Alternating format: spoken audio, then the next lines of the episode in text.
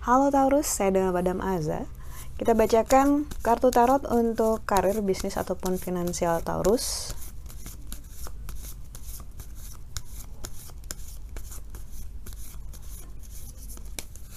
Kartu yang keluar adalah The Hangman. So, situasinya tampaknya cukup menantang ya. Kartu The Hangman ini menunjukkan challenge, hambatan ataupun gangguan yang kalau saya lihat sih lebih ke kayak masa tenang dan masa menunggu. Ibaratnya kalau kamu ngegas 100% sekarang itu kayak ngelawan arus.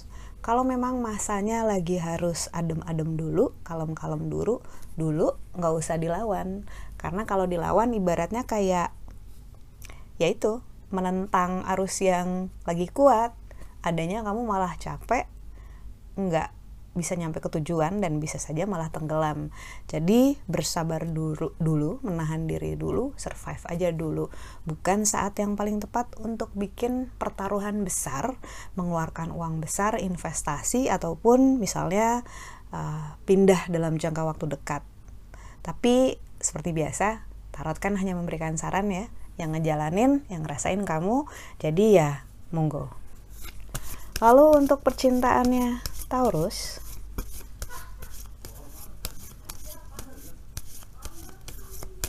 kartu yang diberikan adalah The High Priestess.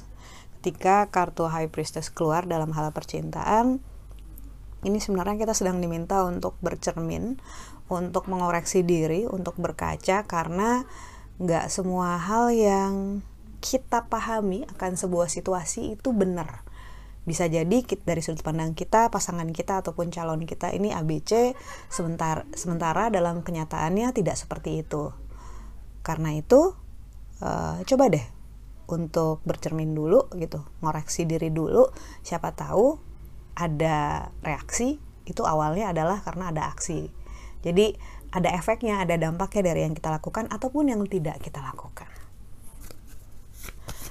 Kartu nasihat yang diberikan untuk Taurus.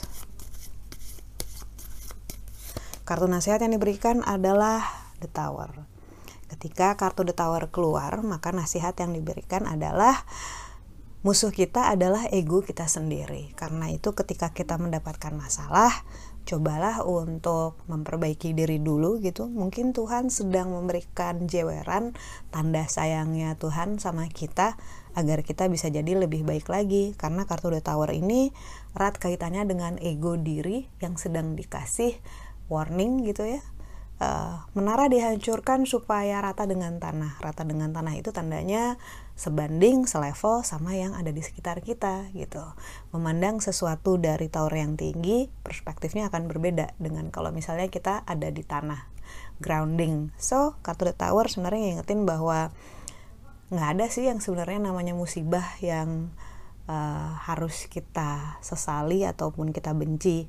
Semua adalah pelajaran dari Tuhan tinggal sebagai murid dari kehidupan di semesta ini kita siap atau enggak ngambil pelajarannya. Sekian bacaannya semoga bermanfaat. Kita doakan yang terbaik saja untukmu ya. Semoga sehat, bahagia, panjang umur, kaya raya, berkelimpahan semua hal yang baik-baik saja. Terima kasih dan bantu saya dengan cara klik like, subscribe, share, dan juga komen.